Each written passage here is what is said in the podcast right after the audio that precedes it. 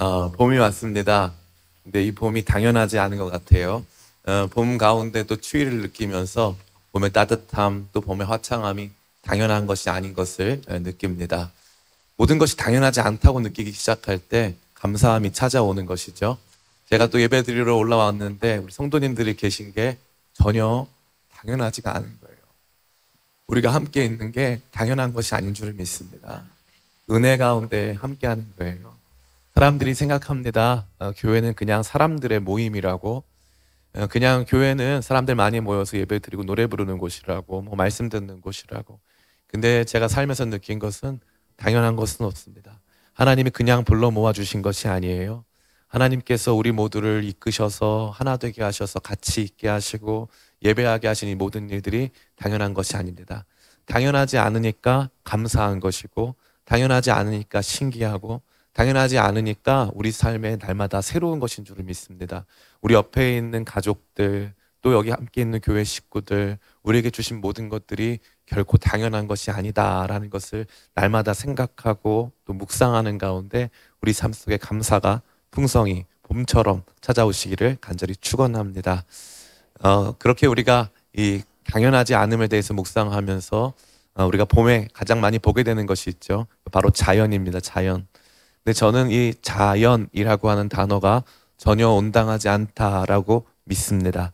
그것은 이 자연이라고 하는 단어가 스스로 있다라는 뜻이기 때문에 그렇습니다. 스스로 그러하다라는 것이죠. 그러나 우리에게 주어진 이 환경, 이 자연 환경은 결코 스스로 그러한 것이 아닙니다. 하나님께서 만드신 창조의 세계인 줄을 믿습니다. 그래서 자연보다는 저는 피조 세계라는 단어를 훨씬 좋아합니다. 우리가 볼 수 있는 이 세계는 그저 스스로 존재하는 자연이 아닌 하나님께서 창조하여 피조된 피조 세계인 줄을 믿습니다. 그런 피조 세계를 우리가 함께 느끼고 누리는 가운데 우리는 창세기의 말씀을 만나고 있는 것입니다. 이 창세기 말씀을 만나는 가운데 저는 한 사람이 떠올랐습니다. 혹시 사진을 한번 어, 띄워주실 수 있을까요?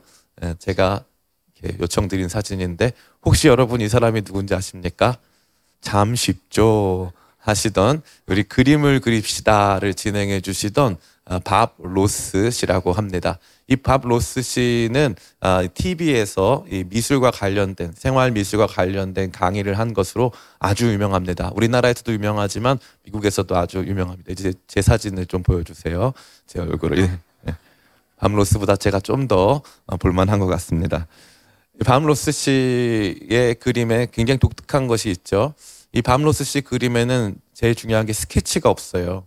머릿속에 있는 그 그림을 그냥 뿜어내듯이 막 이렇게 보여줍니다. 그래서 먼저 빈 캔버스 위에 이 물감을, 예, 유화 물감을 막 발라요. 막 이렇게 칠합니다. 굉장히 이 뭐라고 할까요? 역동적으로 이 그림을 그려가시는 분이죠. 이분이 물감을 막 칠한 다음에 또 이 색깔 저 색깔을 막 갖다가 막 바릅니다. 우리는 저게 뭐가 될려나 이제 생각을 하게 되죠. 근데 시간이 지나면 지날수록 점차적으로 아 우리가 봤던 것이 하늘이 되고 우리가 봤던 이 색깔들 좀 어두웠던 색깔들이 산이 되고 그러면서 나무가 있고 갑자기 거기에 시내가 흐르고 작은 오두막이 생기고 이게 한쪽으로는 꽃이 이렇게 피어 있는 장면으로 완성이 되어 간다는 거죠. 참 신기합니다.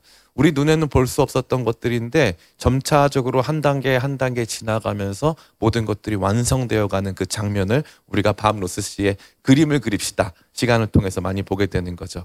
저는 이 밤 로스 씨의 그림이 하나님의 창조 행위와 매우 닮아 있다라는 생각을 많이 합니다. 그래서 여러분 나중에 혹시 여유가 되시면은 이 밤 로스 씨 그림 그리는 그 프로그램을 한번 보시기를 추천드립니다.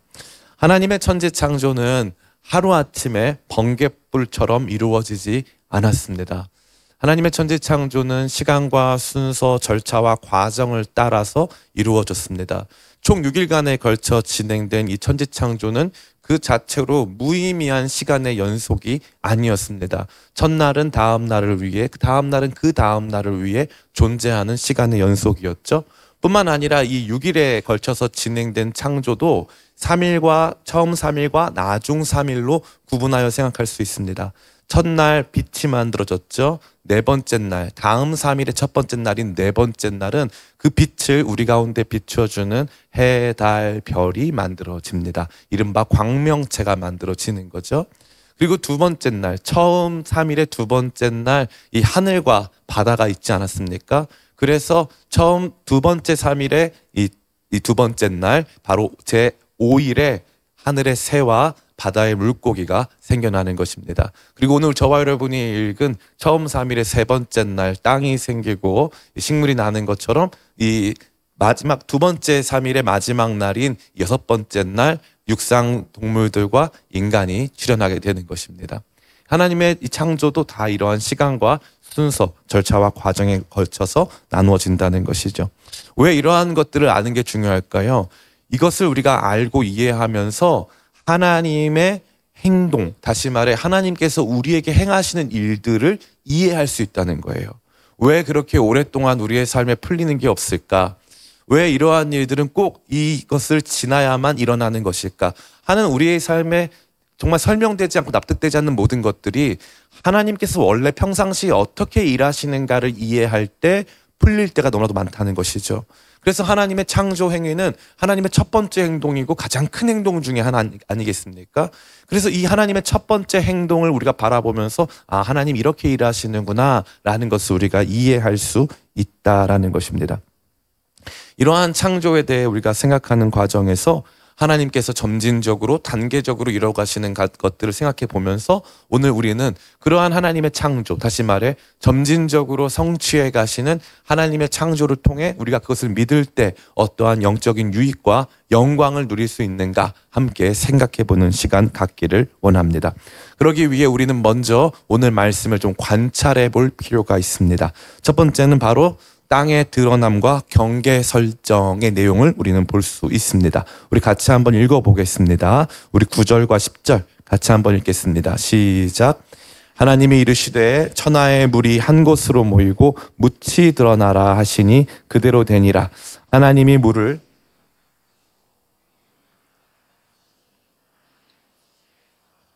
아멘. 참 한국말 너무 재밌고 어, 너무 좋습니다.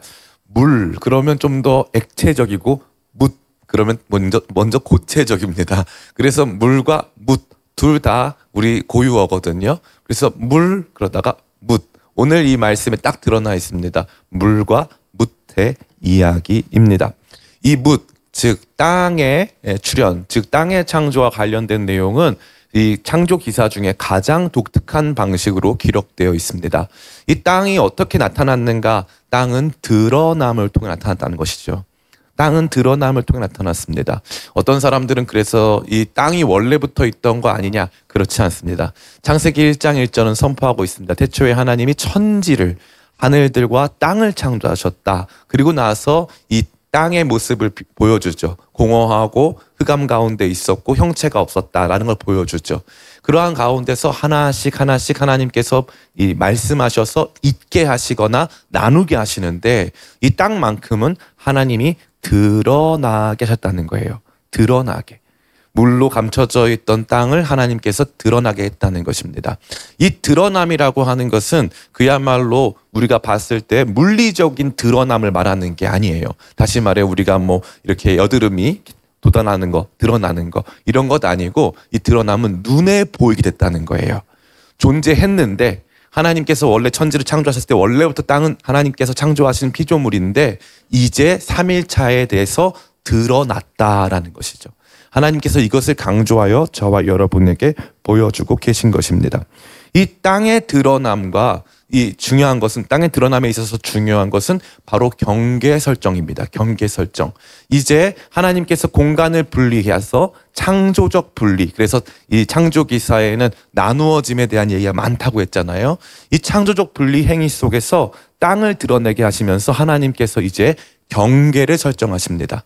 이 땅은 생존의 공간, 생활의 공간, 그리고 바다는 다른 목적의 공간으로 하나님께서 경계를 딱 구분하여 주신다라는 것이죠. 이것은 매우 흥미롭고 중요한 사실이 아닐 수 없습니다. 인간을 기준으로 봤을 때 인간이 지금 당- 자기가 살고 있는 곳, 즉 이 땅, 또 하늘, 이 바다 등을 바라보면서 이러한 것들을 어떻게 자리매김할 것인가, 어떻게 내가 아, 나의 삶의 터전을 바라볼 것인가 하면서 하나님께서 제3일에 땅을 드러내게 하시고 숨겨졌던 땅이 드러나면서 자연스럽게 거기가 내 생활 터전이 됐다는 것을 말씀하실 때 우리가 이해하게 된다라는 것입니다. 두 번째 오늘 본문 말씀이 보여주는 아주 독특한 장면은 바로 식물의 탄생입니다. 이 식물의 탄생에 대한 이야기를 우리 같이 한번 읽어보겠습니다. 우리 11절과 12절 같이 한번 읽습니다. 시작. 하나님이 이르시되 땅은 풀과 씨 맺는 채소와 각기 종류대로 씨 가진 열매 맺는 나무를 내라 하시니 그대로 되어 땅이 풀과 종류대로 씨 맺는 채소와 각기 채소와 씨 가진 열매를 맺는 나무를 내니 하나님이 보시기에 좋았더라. 아멘. 여기 등장하는 풀, 채소, 나무 이 세 가지 종류의 식물이 이제 땅에서부터 자라오르기 시작한 것입니다. 이 세 번째 날에 하나님께서 식물이 나오게 하신 것은 이 식물은 하나님의 창조에서 첫 번째로 보여주는 유기체, 즉 생명체입니다. 생명 활동을 하고 또 생, 생장 활동을 해서 계속적으로 자신의 후손을 남기는 그 존재로 식물이 첫 번째로 등장하고 있다라는 것이죠. 이러한 식물의 찬, 이 탄생은 창조는 어떻게 이해해야 할까요? 이 식물을 단순히 예쁜 거, 보기 좋은 거, 하나님이 만드신 동등한 우리와 동등한 수준의 어떻게 보면 피조물, 어, 자연계의 일부 이렇게 우리가 받아들이기 쉽지만 하나님께서 순서대로 순서대로 창조하시는 과정에서 주신 이 풀채소 나무는 정확하게 그 다음에 등장하게 될 더 고등한 생명체의 식량으로 제공하신 것입니다. 우리 1장 29절 30절 말씀 우리 같이 한번 아, 읽어 보겠습니다. 화면이 준비가 됐을 거라고 믿고 있습니다. 저의 믿음이 어, 네, 다음에 믿겠습니다. 같이 한- 혹시 성경책 아, 예, 예, 감사합니다. 감- 예. 제가 많이 조급했어요. 미안합니다. 우리 같이 한번 읽겠습니다. 시작.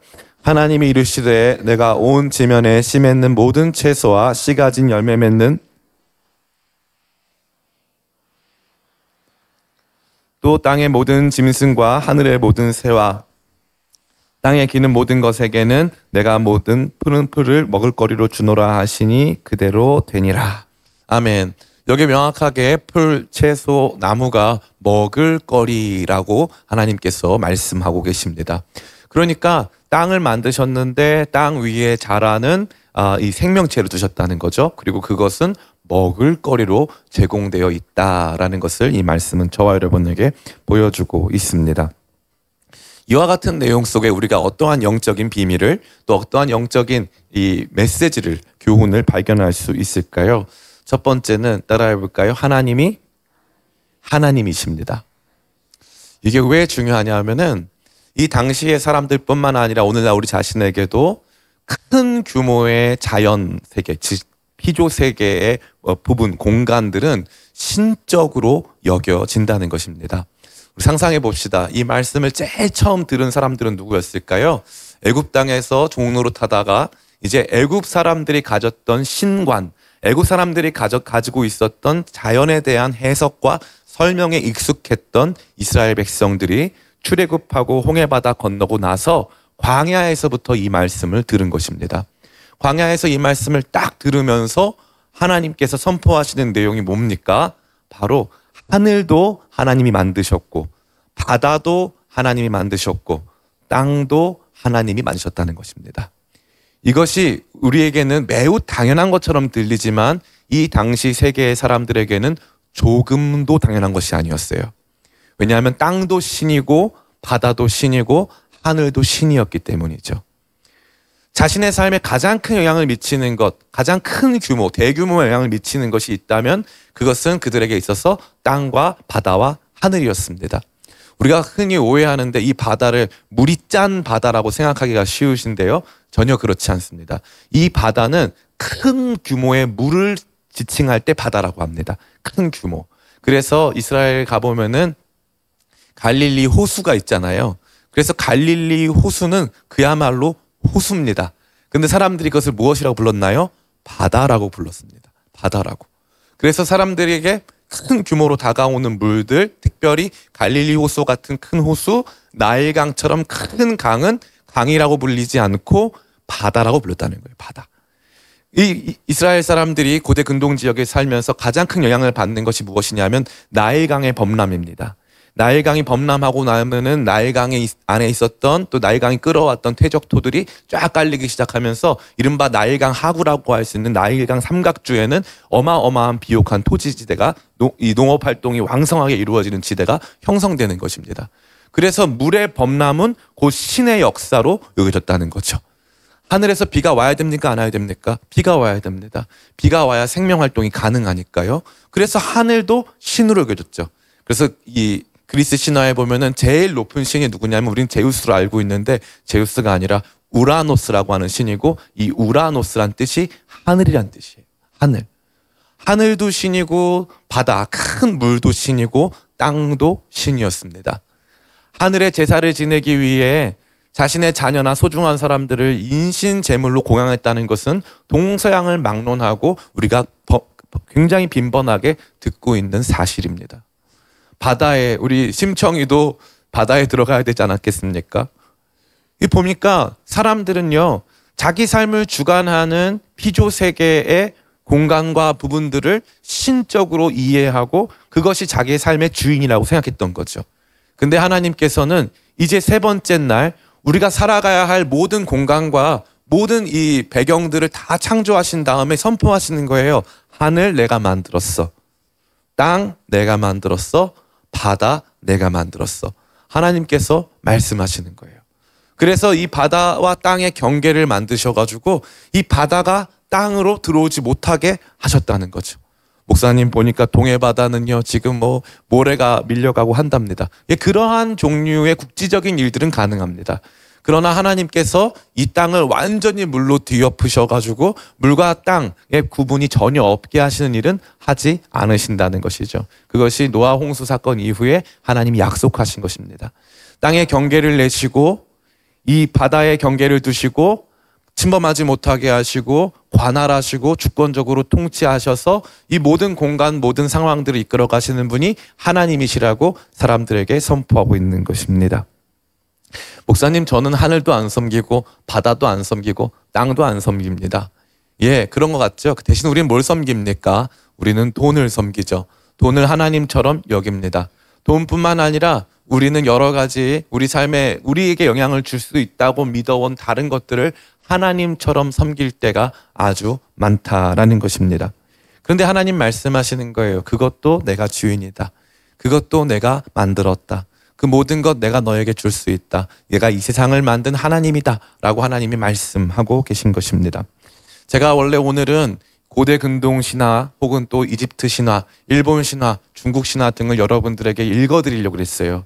근데 제가 주일날 아침부터 3월 3일 얼마나 좋습니까? 이렇게 좋은 봄날 아침부터 여러분의 속을 아, 이렇게 좀 안 좋게 만들어 드리고 싶지 않아서 읽어 드리지 않습니다. 우리가 여러분 나중에 인터넷을 통해서 찾아보시면 고대 근동 신화나 또 일본 신화 또 중국 신화에 보면 대부분 이 자연 질서가 그 자체로 신으로 묘사되거나 바다도 신, 하늘도 신, 땅으로 신으로 묘사되거나 아니면 그그 공간 즉 하늘, 땅, 바다를 관장하는 신이 따로 있거나 아니면은 그 신이 만들었다고 하지만 그것이 굉장히 외설적이고 이 뭔가 우리가 봤을 때 납득되지 않는 상황으로 만들어진 것을 우리는 볼 수 있습니다. 침이나 다른 종류의 체액으로 바다나 땅을 만들었다는 기록이 너무나도 많고 하늘에서 내리는 비가 생명을 야기한다는 이유만으로 그것이 이 우리의 생식 활동과 연관이 있다라고 이야기하는 신화들도 아주 많습니다. 전 세계에서 이, 이 신화가 최근에 만들어진 것까지 포함해서 전 세계에 존재하는 모든 창조와 관련된 이야기 중에 하나님이 천지를 말씀으로 창조했다라는 기록은 오직 우리가 믿는 이 창세기밖에 없는 것입니다. 이게 전부예요. 너무 위대하지 않습니까? 이게 우리 하나님의 영광입니다. 하나님이 하나님이신 거예요. 이걸 보여주는 다른 종, 종교도 없고 다른 신도 없고 다른 사상도 없습니다. 그러나 많은 사람들이 자연을 하나님처럼 여기는 것이죠. 나를 둘러싼 다른 환경들, 나를 좌지우지할 수 있다고 다른 것들, 물질적인 것들이 나를 좌우할 수 있다고 믿어온 것입니다. 이러한 종류의 대표적인 신화, 오늘도 우리 가운데 자리하고 있는 신화가 무엇입니까? 바로 유물론적인 이야기들입니다. 원래 물질이 있었고 인간은 다 물질이라는 거죠. 다 모든 게 호르몬 작용이고 인간이 진화하면서 이 갖게 된 것이죠. 인간이 왜 웃느냐? 진화의 유리에서. 인간이 왜 착하냐? 진화의 유리에서. 그럼 도대체 그 유리한 진화는 누가 만드는 겁니까? 누가 설명을 좀 해줬으면 좋겠어요. 뭐가 유리한지는 누가 아냐는 거죠. 저는 도저히 설득되지 않고 설명되지가 않습니다. 아무리 인간 창조의 시간이 길다 할지라도 그것은 설명되지 않는다는 것입니다. 하나님은 오늘 이 말씀을 통해서 말씀하십니다. 하늘 내가 만들었어. 땅 내가 만들었어. 바다 내가 만들었어. 내가 너희와 함께한다. 주님께서 오늘 이 말씀으로 하나님의 하나님 되심을 보여주고 있는 것입니다. 창조를 믿는 사람들은 바로 이것을 믿습니다. 하나님께서는 저와 여러분에게 말씀하고 계십니다. 내가 하나님이고 내가 천지 만물 만들었어 라고 말씀하고 있는 것입니다. 두 번째는 무엇일까요? 창조를 믿는 사람들이 누릴 수 있는 첫 번째는 하나님의 하나님 되심을 누릴 수 있다고 했습니다. 두 번째는 창조를 믿는 사람들은 인간의 인간됨을 믿을 수 있습니다. 인간의 참 인간됨을 믿을 수 있다는 거죠. 많은 사람들이 생각해요. 인간은 자연의 일부다. 인간도 흙으로 돌아가는 존재에 불과하다. 인간이 뭐 인간의 우선성을 드러낼 수 없다. 동물도 중요하다. 동물 권리도 중요하다. 저는 왜 채소 권리는 중요하지 않냐고 말씀드리고 싶습니다. 야채 권리도 중요하고 뭐 그런 권리를 따지자면 모기의 권리는 왜 중요하지 않겠습니까? 우리 생각 안에는 이 생태계와 관련된 이른바 환상적인 생각이 자리 잡고 있습니다. 그래서 인간은 그저 이 생태계의 한 부분에 불과하다는 거죠. 그러나 성경은 말하고 있어요. 이 어마어마한 규모의 땅이 우리한테 뭐 주는 거라고요? 먹을 거리 주는 거라고요. 이 어마어마한 규모의 땅이 우리한테 하는 일은 먹을거리를 주는 것입니다.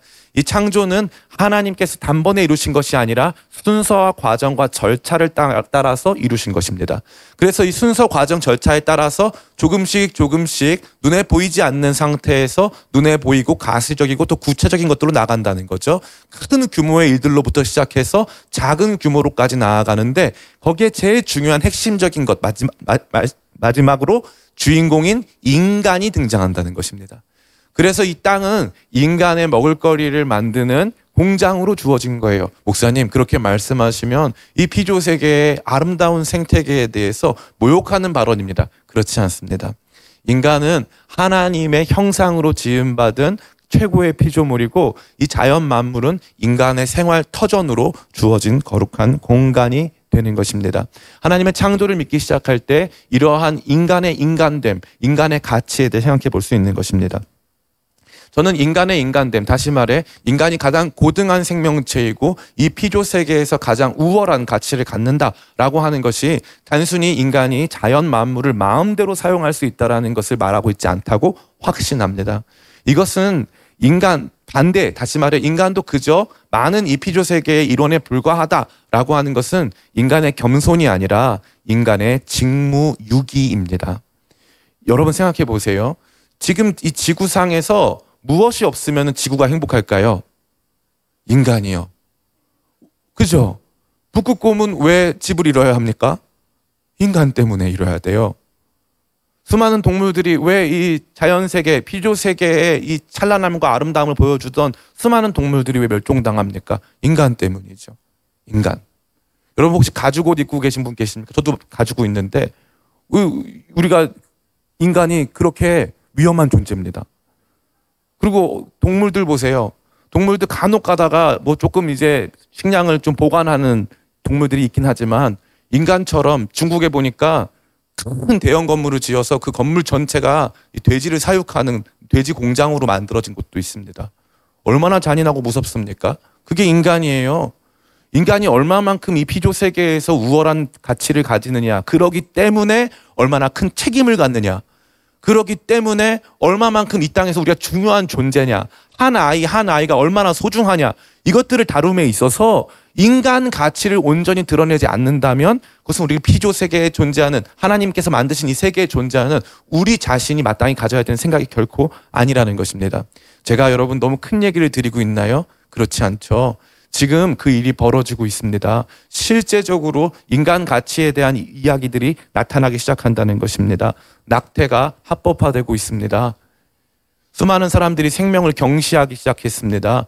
우리에게 주신 인간이라고 하는 인간됨이 얼마나 가치 있고 아름다운 것인지에 대해 사람들이 더 이상 생각하고 묵상하지 않습니다. 우리는 그저 물질 세계의 일원으로서 내 물질적 욕망을 채우는 것에 전혀 다름 아니다라고 이야기하는 사람들이 얼마나 많은지요. 이 이야기가 교육 제도 안으로 들어가기 시작했습니다.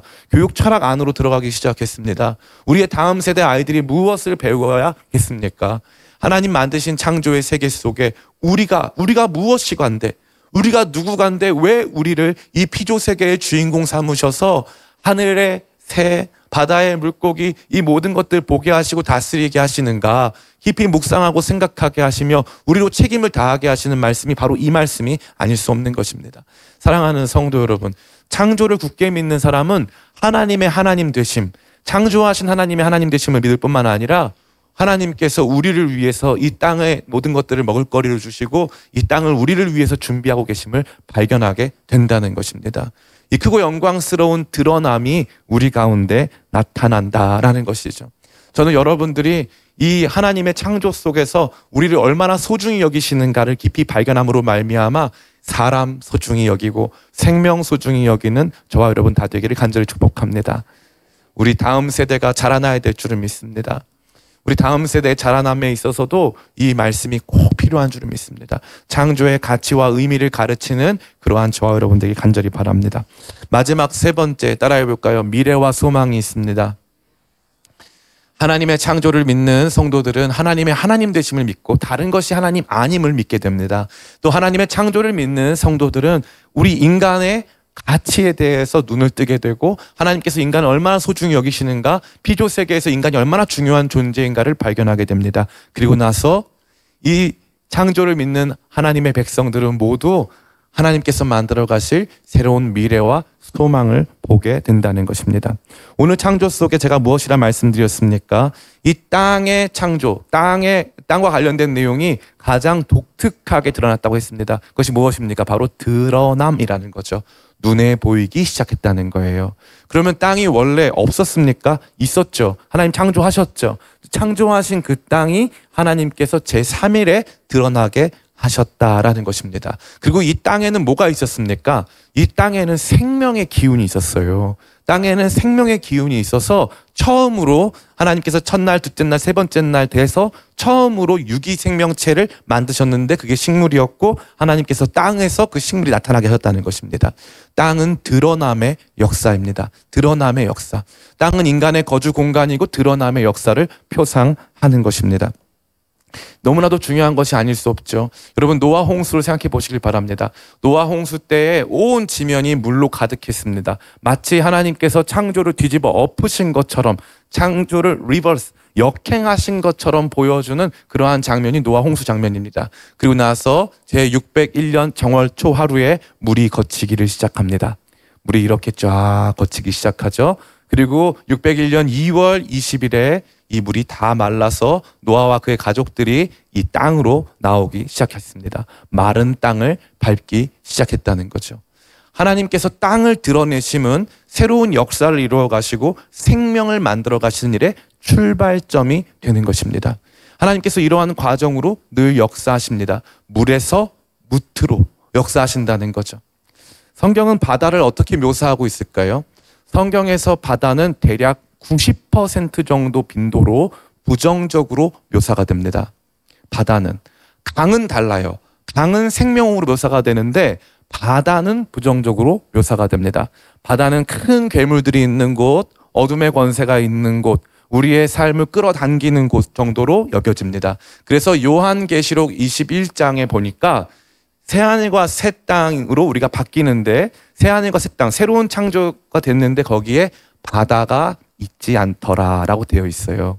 그 바다가 없다는 표현은 우리가 눈에 보이는 이 바다가 나쁘다는 것이 아니라 이 바다와 관련된 내용, 즉 바다가 보여주고 있는 부정적이고 어둡고 우리를 집어삼키려고 하는 그러한 이미지가 더 이상 존재하지 않는다라는 것을 의미하는 것이죠.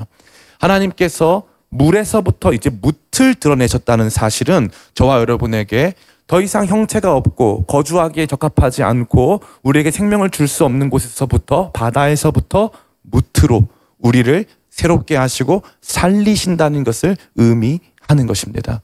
그래서 제 삶일에 묻히 드러났다라고 하는 것은 감추어졌던 것들이 드러나 생명의 역사가 지속된다는 것을 저와 여러분에게 보여주고 있는 것이죠. 그래서 성경의 역사는 언제나 이러한 드러남, 시간이 지나니까 생명의 이야기로 드러나는 일들을 보여주고 있습니다. 앞서 말씀드린 바와 같이 노아 홍수 이야기 속에서도 마찬가지로 땅이 드러나죠. 이스라엘 백성들이 출애굽, 애굽에서부터 탈출해서 첫 번째 경험한 게 뭡니까? 앞에는 홍해 바다, 뒤에는 바로 군대예요. 막 따라오는데 앞에 바다가 가로막고 있습니다. 하나님께서 어떻게 하셨습니까? 바다를 가르셨어요. 우리는 이 바다를 갈랐다는 데에 주안점을 두지만 성경은 바다를 가른 다음에 마른 땅을 건넜다라는 데 포커스를 두고 있습니다. 마른 땅을 건넜다. 땅이 드러난 거예요. 바다 안에 감추어졌던 땅이 드러나서 생명의 역사가 시작되고 구원의 역사가 전개된다는 것입니다. 땅이 드러난다는 거예요. 땅을 딛고 설 수 있는 발을 딛고 설 수 있는 땅이 드러났다는 거죠. 참 신기합니다. 그리고 나서 이 광야 생활 끝나고 났을 때 가나안으로 들어갈 때 요단강이 갈라져서 땅이 드러납니다. 너무나 재밌는 거예요. 감추어졌던 것이 드러나서 땅이 나오고 그 땅을 통과해 생명을 얻는 방식으로 하나님께서 지속적으로 말씀해 줬다는 것입니다. 그 이야기의 클라이막스가 어디일까요? 바로 예수님의 세례 장면입니다. 예수님이 물에서 드러나십니다. 오늘 우리가 이 받는 세례는 약식 세례라고 합니다. 이 약식 세례는 이 목회자에 의해서 성직자에 의해서 이 행해지는데 이 물을 위해서 붓는 거죠. 그 진짜 세례는 무엇일까요? 예수님이 받으신 세례. 예수님도 이렇게 물을 이렇게 부음 받으셨을까요? 그렇지 않죠. 예수님의 세례 장면은 예수님은 침례입니다. 침례. 완전히 물에 잠기는 거죠. 완전히 물에 잠깁니다. 그래서 베어 그리스라고 하는 아주 유명한 이 탐험가가 있는데 이 탐험가가 얼마 전에 자신의 인스타그램에다가 어, 이제 한 영상을 올렸어요. 그 영상이 요단강에서 베어 그릴스가 자기가 침례받는 장면을 올렸어요. 근데 그 안타깝게도 원래 베어 그릴스는 이 크리스찬이기 때문에 세례를 받았습니다. 근데 요단강에서 한 번 더 받고 싶어서 더 받았대요. 그 2단입니다, 2단. 세례를 한 번만 받습니다. 그래서 베어 그릴스 형제를 위해서 기도해 주세요. 근데 베어 그릴스가 들어가가지고 이제 물 받고 나왔죠. 예수님도 침례를 받으신 거예요.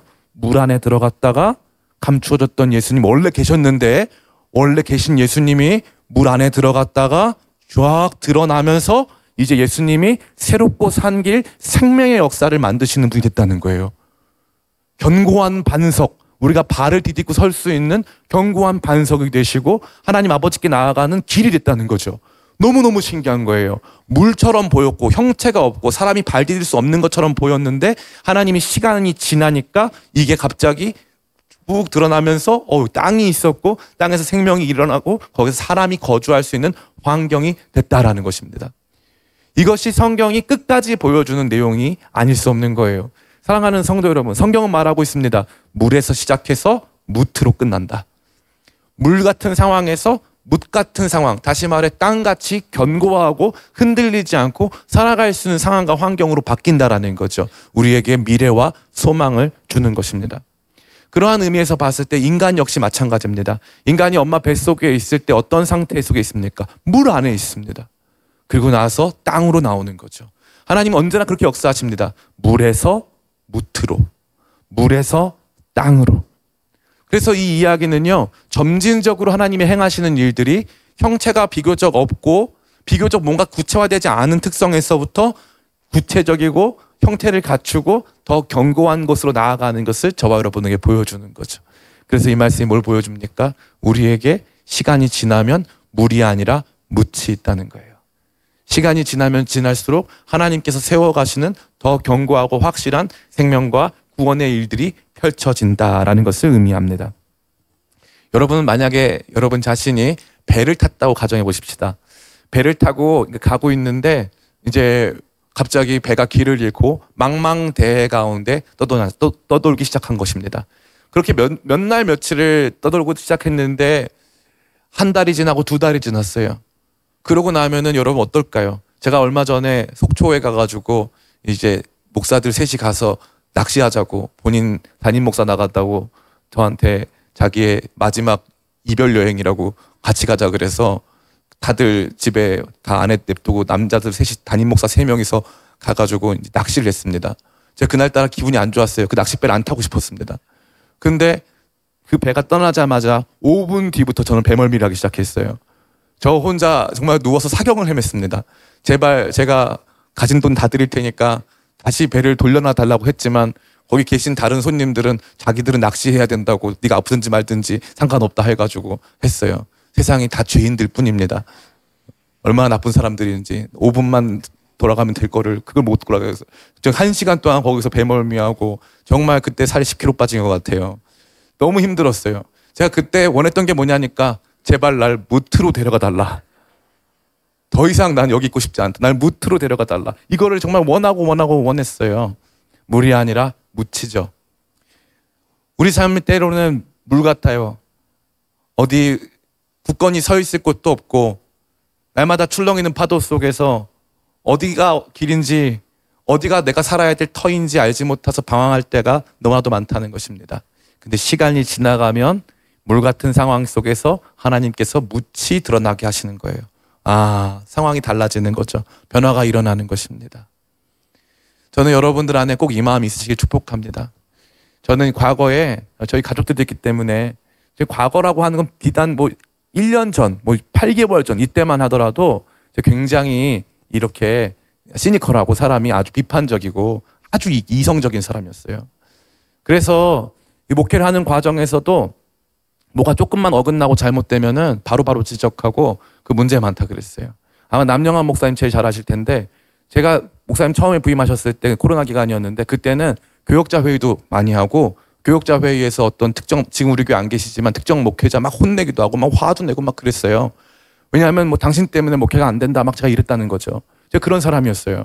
근데 시간이 가면 갈수록 하나님께서 저한테 이걸 알게 하시는 거예요. 요한아 단계가 있어. 물이었다가 3일째 묻이 드러나는 거야. 과정이 있는 거라고. 하나님 저한테 알려주시더라고요. 그러고 나니까 이 창조의 이야기를 알고 나니까 하나님이 말씀하셔서 이루어 가시는데 하나님이 뜻하시면 말씀하시고 말씀하시면 이루시더라고요. 그러니까 하나님의 계획표에 맞춰서 하나님이 이루어 가시는 일들이 있더라고요. 근데 내 삶이 아무리 깊은 바닷속에 있는 것 같아 보여도 시간이 지나면 이렇게 자연스럽게 묻히 드러나더라고요. 그러면서 제가 깨달- 깨달은 게 있어요.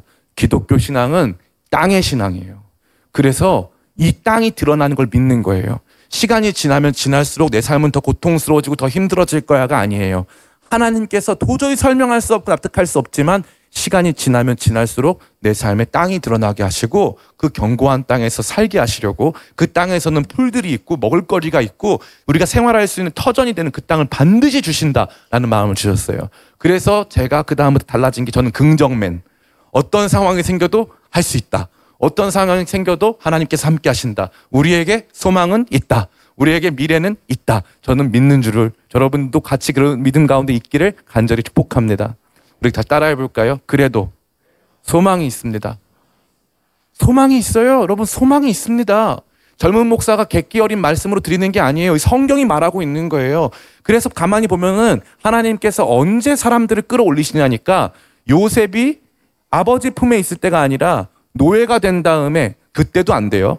그 다음에 감옥에 갇힌 다음에 그때도 안 돼요. 그때 기대를 걸어볼 수 있는 술 맡은 관원장 꿈 해석해 준 다음에 잊혀지고 나서 총리 되는 거예요. 참 신기하죠. 다윗은 언제 왕이 되는 줄 아세요? 다윗은 사울 때문에 도망 당길 때 왕이 된 게 아니에요. 사울 때문에 도망 당기다가 이제 다 포기하고 블레셋 장군이 돼 버려요. 아예 망명을 갑니다. 망명 갔을 때 왕이 돼요. 우리 생각에는 이스라엘의 왕과 가장 먼 자리가 그곳이거든요. 근데 그때 왕이 되더라고요. 하나님의 시간에 하나님의 뜻이 드러날 줄 믿습니다. 그리고 그 하나님의 뜻은 우리를 살리고 우리를 살게 하는 뜻인 줄을 믿습니다. 그 믿음 절대 잊어버리지 마시고 삶 속에서 모든 것이 불투명하고 모든 것이 이렇게 손에 잡히지 않는 물 같은 상황일 때 하나님이 나에게 반드시 묻 같은 상황으로 나를 바꾸신다라는 믿음 절대 잊지 마시고 하나님의 창조를 믿으며 하나님의 하나님 되심, 사람의 사람됨, 그리고 우리 가운데 주신 복된 믿음 날마다 잃지 않고 살아가는 저와 여러분 다 되시기를 예수님의 이름으로 축원합니다.